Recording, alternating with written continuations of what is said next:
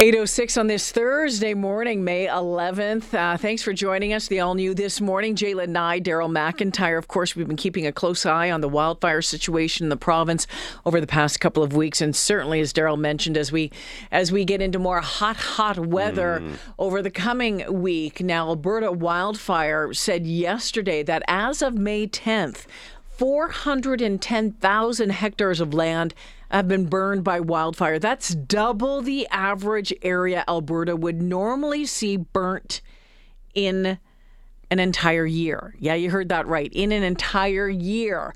And she says, uh, Christie Tucker says the northern boreal forest is expecting more hot, dry weather in the coming days, and the fire situation likely going to get worse this weekend. And we've had so many communities impacted as mm-hmm. well. So even if you had the fires and they were out in a relatively remote area, would we would we really notice? Mm. Would we pay attention? Well, some people would, but a lot of us would not.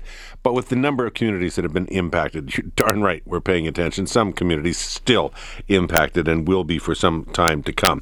Jen Beverly is a former firefighter, actually, uh, now an associate professor at the University of Alberta, and leads the wildfire analytics research team mm-hmm. because we're curious with the what sounds like unprecedented figures and numbers that are coming out. Did we see it coming? Did we know it was coming? Do we know what's coming down the pipe next? Uh, maybe this analytics research team will help us out with that. Jen Beverly, good morning. How are you? Good morning. Am I am I overshooting it with how much that you can do and what we know? Just tell us a little bit about your work, and that would might give us a little bit better background. Yeah, you bet. So, you know, we're really focused on, on I guess, what you would call risk assessments, um, trying to understand what parts of the landscape are most um, most likely to, to experience uh, wildfire events, or, or where wildfire events, the kind that we're seeing uh, this spring in Alberta, where that's possible.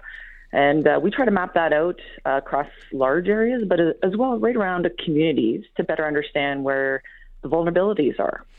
Jen, uh, just want to backtrack a, a second um, because I want to get into this new tool that you've developed. But I want your opinion when you when you've seen, when you've uh, witnessed what uh, the province has gone through over the past couple of weeks. Where's your mind at with your knowledge of wildfire preparedness and research? Yeah, great question. You know, I've been studying wildfire for a couple of decades now, and um, you know, my views on it have changed over the years. But a key thing that that seems really apparent to me is that that we've never lived in a time with more uncertainty than we are right now. So it's very, very difficult to, for example, predict what kind of weather we're going to see in any given year. Um, and that kind of uncertainty makes it really hard um, to, to know what to expect. So you have to plan for it. Um, and that means going through scenarios, trying to understand what could play out, uh, looking at, well, what if we do have a really dry spring? What if we have winds from a certain direction for a sustained period? Um, then where are the vulnerabilities and, and, and what communities can be impacted and what infrastructure can be impacted? And then you can start to try to mitigate that.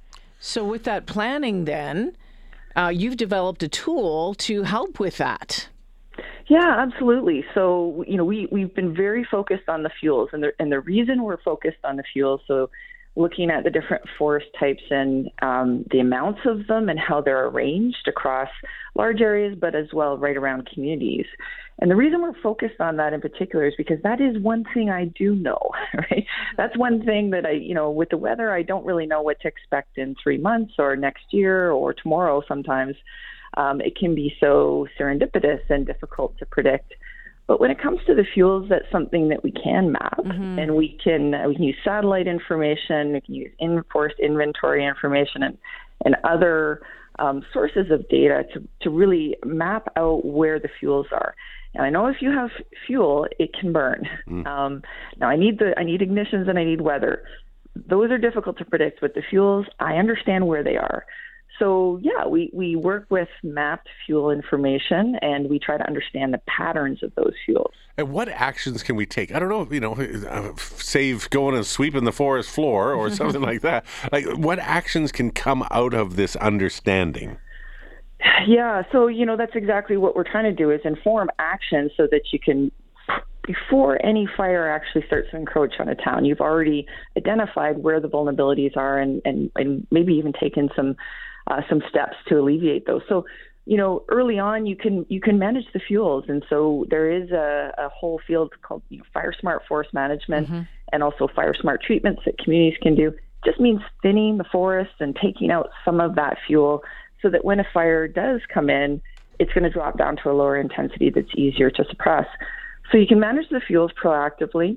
The other thing you can do is also just be be aware of, of, of where human ignitions could be very uh, destructive. So a lot of the fires that start in the spring are, and most of them actually are caused by people, um, and those can be prevented. A lot of them are preventable fires, and with education and understanding about vulnerabilities, you could you know, close off areas and really have uh, education campaigns to help people understand the risk of fire when it's dry. So, but, Jen, I know this tool, this this assessment method that uh, that you have developed is it's being tested in in some communities across Alberta and BC right now. Is it showing anything? Are you getting any data from it that's usable, or is it still too early? Oh no, we really we really have the, some some great information already, and and. Uh, we've been looking at some what we're calling directional vulnerabilities. And so some communities for example are vulnerable to particular wind directions pushing a fire in into their um, their community zone. And we've mapped those and we've made that information available to Alberta Wildfire over the last week um, so that they can see okay you know this community is vulnerable to southeast winds for example. Uh, so we are seeing some really interesting things that uh, right away but you know, probably the most interesting thing from my perspective is that every community is really unique. So they each community, depending on their shape and depending on the surrounding types of fuels and the landscape patchwork around them, they have really unique vulnerabilities when it comes to fire. Um, even within one region, you can have one community that's that's vulnerable to certain wind directions, for example, and another that's it's totally different. So I think uh, just un- just understanding the uniqueness of each community is is uh, one of the outputs of this tool. It also really sounds like there are things that we can do, but man, there's an awful lot of resources that would be required to actually get it done. You're right, and uh, you know, in, in some some ways, this tool may help prioritize where you would put those resources, identifying communities with particular vulnerabilities um, and some of them, you know, you might want to take different types of strategies depending on the nature of the vulnerability. If it's overwhelmingly vulnerable, maybe fuel management isn't the solution. Maybe you want to focus on evacuation planning. All right, yeah, evacuation planning, and we certainly have seen that uh, take uh, front and center and priority over the past number of years. Jen Beverly, great to talk with you. Thanks for your insight and uh, your time this morning. Really, really appreciate it. Thank you so much. Yeah, take care. Uh, Jen Beverly uh, doing work right there at the U of A and some pretty cool stuff, as always, coming out of the University of Alberta. Uh, you know, it's it's always it's always pretty amazing. But yeah, when you take a look at the the amount of land burned already this mm-hmm. year for 110,000 hectares, which is more than a normal year. It's a ton, and again, it's just affecting those communities. So mm-hmm. if it mm-hmm. was just burning off in the middle of nothing, most people like, wouldn't care. Well, you know, just keep it contained so yeah. it doesn't get to anybody. But yeah, yeah this has been a, an entirely different but kind of a season. It's so important as we as we head into this this hot weather again. You know, reminders that there's a fire there's a fire ban in place. That there's you know the off road um, uh, equipment, uh, yeah. the what do you call them? The ATVs, the ATVs and, and stuff. There's a there's a ban on them please don't flick cigarette butts outside of, of car windows or vehicle windows. Mm-hmm. All of those things, right? We just can't do it right now. It's you shouldn't be doing it. yeah, yeah like, don't, don't, be flicking butts out the window at any time. Regardless, but let's just keep in mind and follow the rules for the next little bit and and get things under control.